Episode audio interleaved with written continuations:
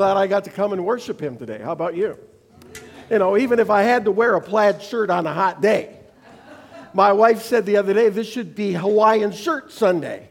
So uh, maybe we'll come up with one of those. But it is fall, and uh, summer's my favorite season. Can I get an amen? Yeah, yeah, yeah. But fall is pretty good. I like the fact that we get the change of seasons here in Michigan, don't you? And I like to think of God when He created everything and put his uh, handiwork on planet Earth. He got it just so, just the way he wanted it, and then he went mm, 23 degrees. That'll give him fun. That'll change it up, right? That'll create the change of the seasons. And we have so much to thankful for, to be thankful for. There's no God like our God, and we're here to celebrate him today with cider and donuts and flannel, and most importantly, the chance to sing his praises and to listen to his word. So if you have the outline from today's program, would you pull it out? Or if you have the YouVersion app on your phone, you can fire it up. I was on there the, earlier today. You know, you go to YouVersion and go down to the bottom, it says events. You open up events, and it's really cool. It automatically finds the closest event scheduled, and that would be Davison Free Methodist nation, all right? I like to call us Davison Free Methodist Nation because we're not just like church, institution, exist for ourselves, you know, be satisfied and comfortable. That's not us, right? That is not us. We are Davis Davison Free Methodist Nation. We are on a mission. We love God with all our heart, soul, mind, and strength. And in this church, everyone's welcome, nobody's perfect, and anything's possible. And so that's why we're Davison Free Methodist Nation. The Bible says we are a royal nation, a, whole, uh, a holy nation, a royal priesthood. So that's us. Today, I want to take us one uh, paragraph and one chapter further into this amazing letter to the Ephesian Christians. So if you have scriptures there, turn to the letter of Ephesus. And today, we're going to talk specifically about the last section of chapter 3. So far, we have talked about the fact that God changes lives. Christianity is not just uh, being a little bit nicer, it's being transformed from the inside out. It's not treating people a little bit better, it's treating people like we would want to be treated. It's not loving God a little bit more, it's loving Him with all our heart, soul, mind, and strength. How much of our heart, soul, mind, and strength? All. Would you say that with me? All, all. So when you love God with all your heart, soul, mind, and strength, that's transforming. That's life changing.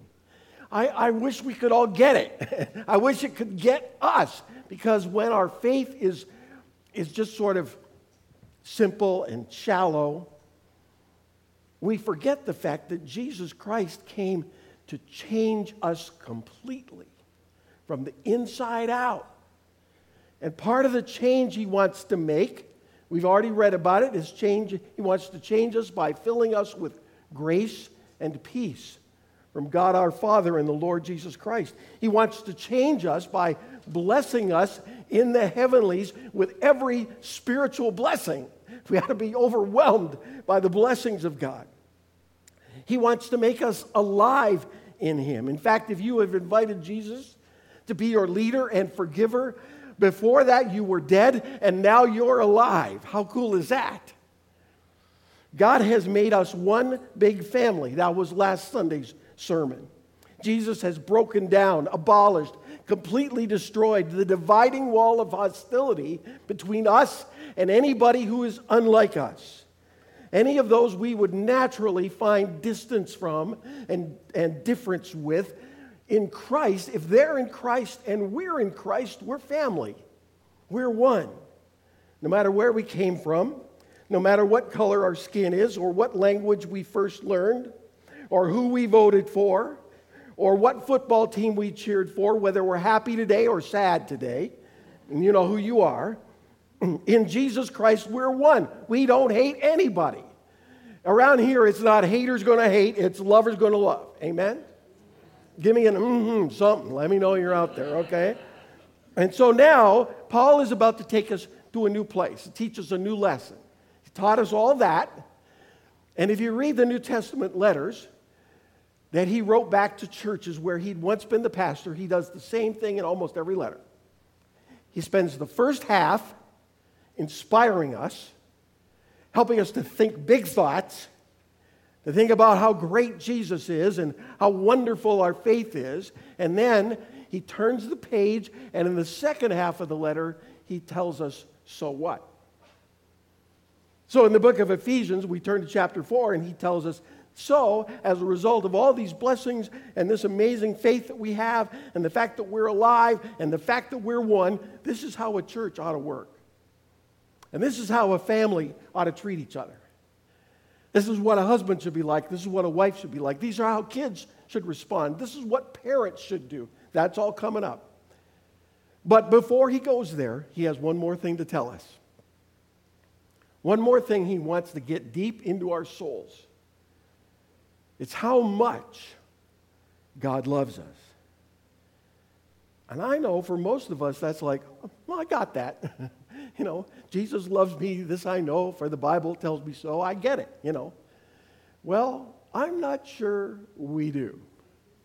In fact, I'm pretty sure we don't because we're going to look at this passage from Ephesians chapter 3 and it says this For this reason I kneel before the Father. This is Paul talking to the Ephesians, from whom every family in heaven and on earth derives its name. And I pray for you. I pray that you, being rooted and established in love, may have power, together with all the Lord's people, to grasp. Would you read this out loud with me? To grasp how wide and long and high is the love of Christ. Let's keep going. And to know this love, yeah, let's keep reading. And to know this love that surpasses knowledge, that you may be filled to the measure of all the fullness of God. Wow.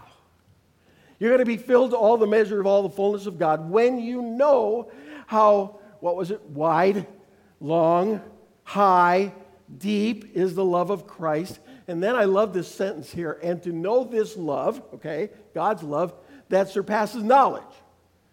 Hello? We're going to know something we can't know. We're going to understand something we can't understand. Because you cannot understand the love of God intellectually, you can only experience the love of God. You only understand more fully how much God loves you when God's love radically rips your heart and says, I love you with an everlasting love. I love you so much that you can't see how wide and long and high and deep it is. This is our God, and this is His love. And before today is done, before this message is over, it's my prayer that the Lord will help us to know that which surpasses knowledge. Wow. A quick lesson in love. I don't know about you, but I love my family, which includes my wife Nancy and our kids, and I love our grandkids. Have I mentioned my grandkids? Uh, today we have extended family visiting us from Florida, Nancy's sister and, and Nancy's niece and her family, and we love them. I love them. I love uh, good food. Anybody here? Uh, strong coffee, hot cider, boysenberry pie, uh, anybody going to bring some pumpkin for our first Wednesday? Pumpkin something? I hope so. Pumpkin loaf, pumpkin bread, pumpkin what else? Pie. I knew it. Amen to that. Okay. Um, I love sweet and salty gourmet popcorn, popcorn from Horrocks Farm Market in Lansing. I love Karen Jackson's chocolate truffle with Snickers and brownie bits because I had it the other day at one of our funeral lunches. I love Sunday afternoon drives to Ortonville for old-fashioned A&W root beer. I love warm sunny days in late October. And you may have noticed that all those things have a slightly different degree of love, right? You don't want to get how much you love your wife mixed up with how much you love root beer. So if you, if you understand the Greek language in which the New Testament was written, you know they distinguish those. There's at least four different words for love romantic love, is eros. Brotherly love is phileo. Strong and connected love for things and places is storge. But God's love is a whole other category. God's love is agape, agapeo. Love that always acts in the best interest of the other. Always. We don't, we don't love like that. We can't love like that. Our love comes and goes. It's stronger and it's weaker. God's love never changes. I think we just sang about that, didn't we? His love never fails, it never gives up, it never runs out. Love that goes beyond feelings, all the way to sacrifice. Love that took Jesus all the way to the cross. I'm going to ask the ushers to help me and uh, they're going to come, and we have a small gift for every person here this morning. So come on, come on up. I need three, four people are going to help me with my gift to you on Fall Festival Flannel Sunday, all right? And uh, just pass them around, pass them through the pews. Everybody gets one. Okay, here we go. All right. And what, what they're passing out you don't get to pick. You just have to, Sharon, you don't get to pick through them. You have to take. Okay, well, all right. We're going to get a little tiny cross, okay? Did anybody see in this passage uh, the dimensions of love that uh, we're supposed to learn about? How wide and anybody else? Wide and long and high and deep. You know, the early Christians, when they read this passage, this is what they thought of the cross. How wide and long the crossbeam on which Jesus was nailed. How high and deep that long center of the cross to which his feet were nailed and on which his thorn crowned head was sacrificed for us. And so I'd like you to take this cross and just have it with you. We're going to use it here as we go through the message. So God wants us to think about His love, not our love. Not temporary love, not shallow love, not romantic love, selfless love, agape love. And He says that because this is such an important issue for us and for them, that he kneels. The, for this reason, I kneel before the Father, from whom every family on earth, heaven and earth, derives its name. I love how he plays with words. He's saying, I pray to the Father of every father, because where does a family get its name? From its father's last name, right? So he says, I'm praying to the Father of all fathers. I am begging him. I am pleading with him. I am on my knees for you. Now, you got to understand, in the ancient Middle East, hardly anybody prayed kneeling. Prayers in New Testament times were almost always prayed standing. So, when he says, I kneel before the Father of all fathers, he's saying, This is big. This is important. This is urgent. I don't know about you, but in our family, in our home, when we've got something urgent, it's life and death, it's heaven or hell, it's something that we are just passionate about, we kneel, right? We kneel when we pray. And that's what Paul is saying. This is so important. Don't miss this. I am praying for you on my knees, and I pray that you, being rooted and established in love, so if you have the outline there or you're on YouVersion, the first fill in is that you may be rooted in Christ's love, because roots imply depth and growth. If you're ever going to be strong in your faith and stay strong in Christ no matter what, you need roots deep, healthy, spiritual roots that hold you steady when the storms come, that nourish you, that keep you growing, that keep you from getting stale and stuck. He's on his knees begging Father God to help us get roots. And he says that we will get those, that God will grant that when we, this is your second fill in, grasp what Christ's love is, how wide it is, how long it is, how high it is, how deep it is. That's the key to growing deep roots. It's wide enough for the whole world, long enough for all time, high enough to reach the heavens, and deep enough for the lowest sinners. I don't know, I was thinking this week about that old song, uh, So High, You Can't Get Over It, So Low, You Can't Get Under It, So Wide, You Can't Get around it. You must come in at the door, right?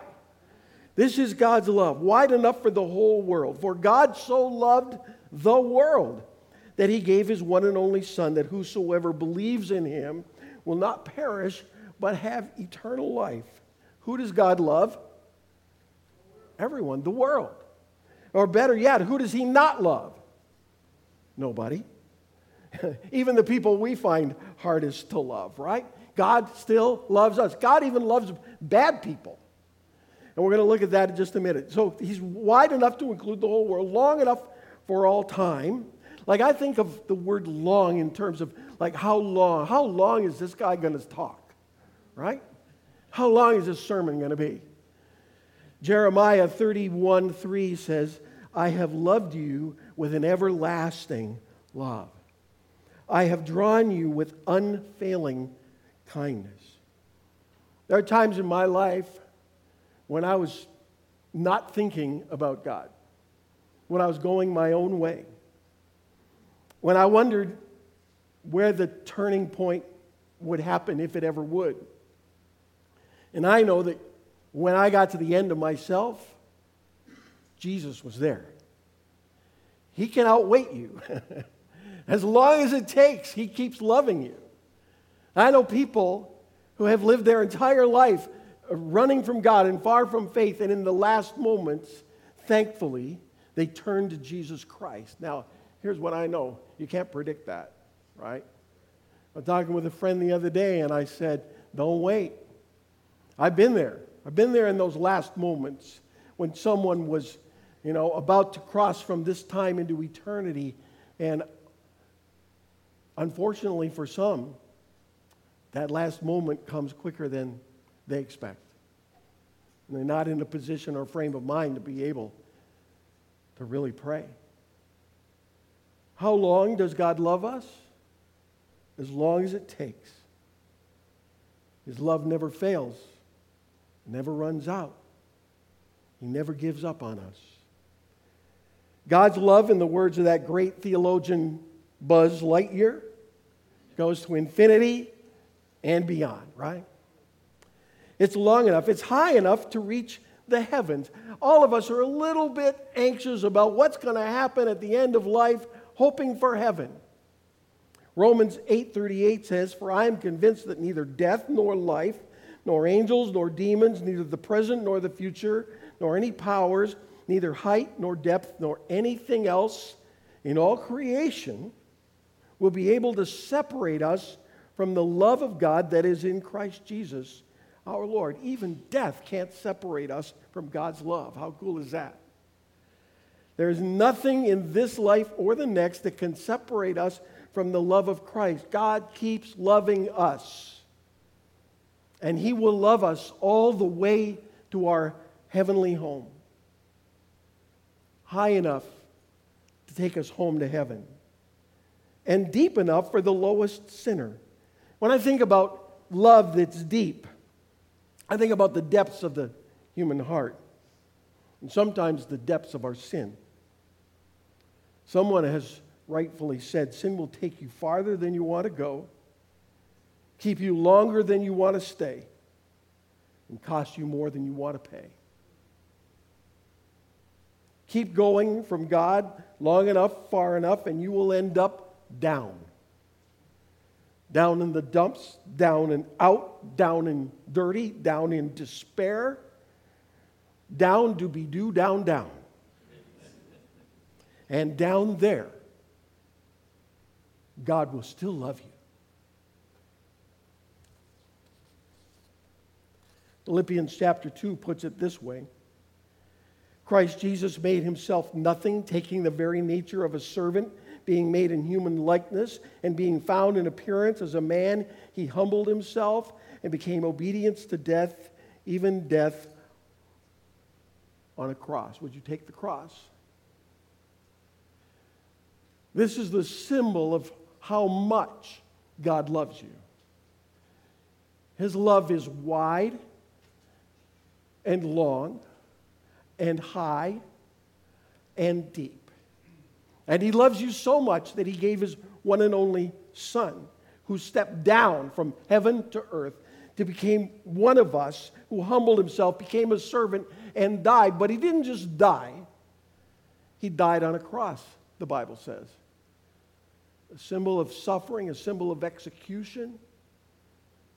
This has become for us a positive single, symbol instead of something negative. Unbelievable. Paul, in this passage, closes his prayer by praying one more thing. Is your last fill in there. That you may personally know Christ's love. How do we know Christ's love? He says it's unknowable. It's, you can't grasp it or fully understand it. You can only really receive it. Romans 5 8 says, But God demonstrates his love for us that while we were sinners, Christ died for us.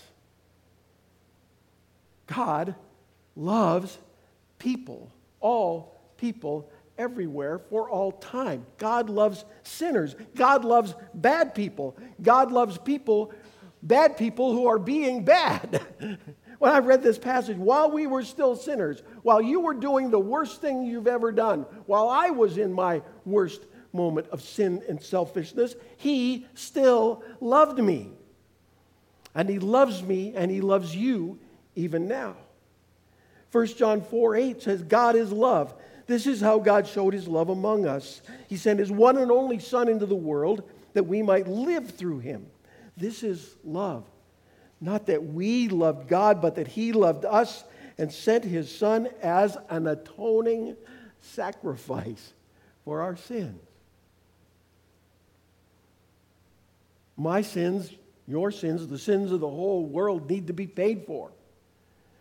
We owe a, a moral debt to God for all that we've said and done and thought and not done that we should. And Jesus paid that debt on my behalf, on your behalf. God is love. He doesn't do love, feel love, show love, express love. He is love. God is crazy about you. And the cross shows the full extent of his love. You, you remember what Max Lucado said? If God had a refrigerator, your picture would be on it. If you had a wallet, your photo would be in it. He sends you flowers every spring and a sunrise every morning. Face it, God is crazy about you. And then there's that verse we already mentioned, the verse that summarizes our faith. For God so loved the world that he gave his one and only Son, that whoever believes in him shall not perish, but have eternal life. God started it. God so loved the world. I think a lot of us, I know I have, kind of turned that verse around. You know, the world loved God so much that he gave us his one and only Son, so I need to love God more. Well, I do need to love God more, but it doesn't start with me. Loving him more doesn't make him love me more. He just loves me. He is cray cray for me. and I'm excited about that. God so loved me that he sent his son. So the other day, I was thinking about God so loved. Why did he put that in there? God so loved. Have you ever so loved somebody? Like just been all in? I was thinking about our kids, and the other day I, I was going to my uh, swimming class in the morning, workout, and this lady saw me coming and she said, Teal, your last name is Teal. Is your daughter the, I think she used the expression beauty queen? And of course, she'd gotten our last name mixed up with someone else's last name. And it caught me off guard because the fact of the matter is, uh, our daughter Angela competed in the Miss America contest representing Azusa, California when she was Well, it's the Miss America contest, but it was for Miss California. That's right there. But she is beautiful. You gotta, you know, yeah, you gotta help me out. So, I, so she was Miss Azusa, which is the city that she lived in when she was studying for her master's degree. Did I get that right? Are, are we good? Love you, dear. So, um, so as Miss Azusa, she goes to the Miss California pageant, which was in Fresno. We lived in uh, Temperance, Michigan, and we made the trip out there because we so love our daughter, right? And so, if you've ever been through one of those things, they go through the whole pageant in a rehearsal before they broadcast it on television. And so we were there for all of that, right? So the rehearsal time, they go through their talent and everybody sings. And our daughter gets up there and she sings. And I'm up in the stands, I'm going! Was amazing. She was the best, you know, embarrassing everybody who knows me. And like, I don't care. I so love my daughter, right? I so love her. I'm willing to be, you know, over the top crazy dad. Now, unfortunately, she didn't win Miss California because the judges were blind and deaf. But anyway, she did win the scholarship for the highest academic standing among any of the contestants. And when she received her award, her dad and her mom were both on our feet going, That's our girl, right?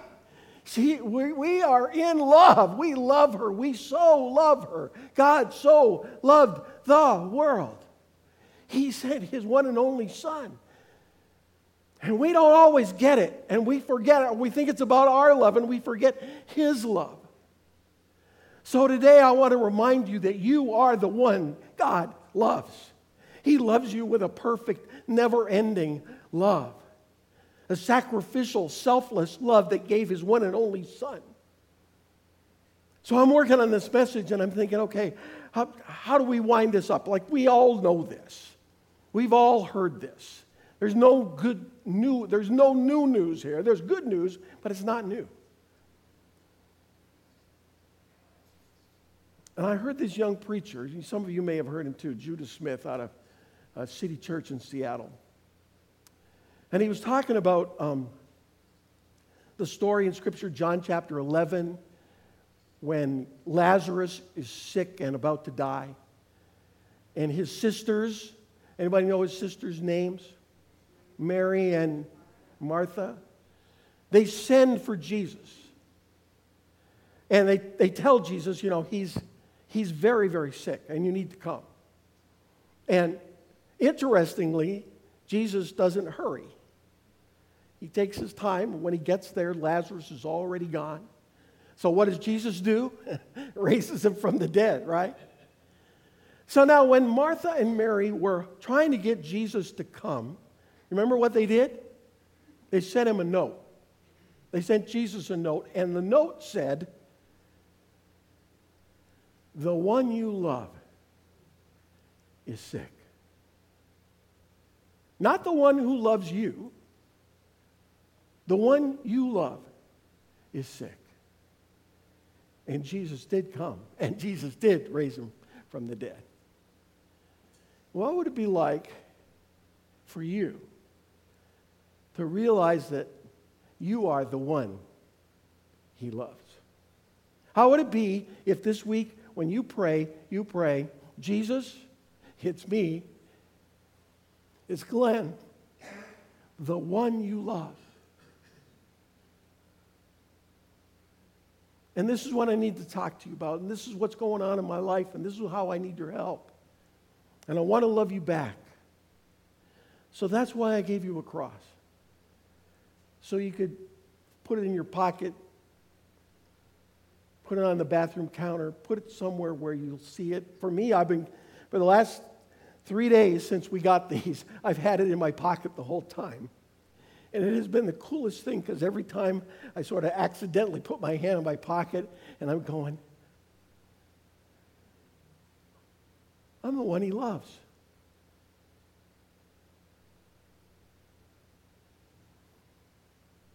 Let's pray. Lord God, as we draw our service to the close, we pray that this truth would find a home in our hearts. And I know we're going to sing in just a moment, we're going to sing that song again. But may we sing it with a fresh fervor and a new passion. Your love never fails, it never gives up, it never runs out on me.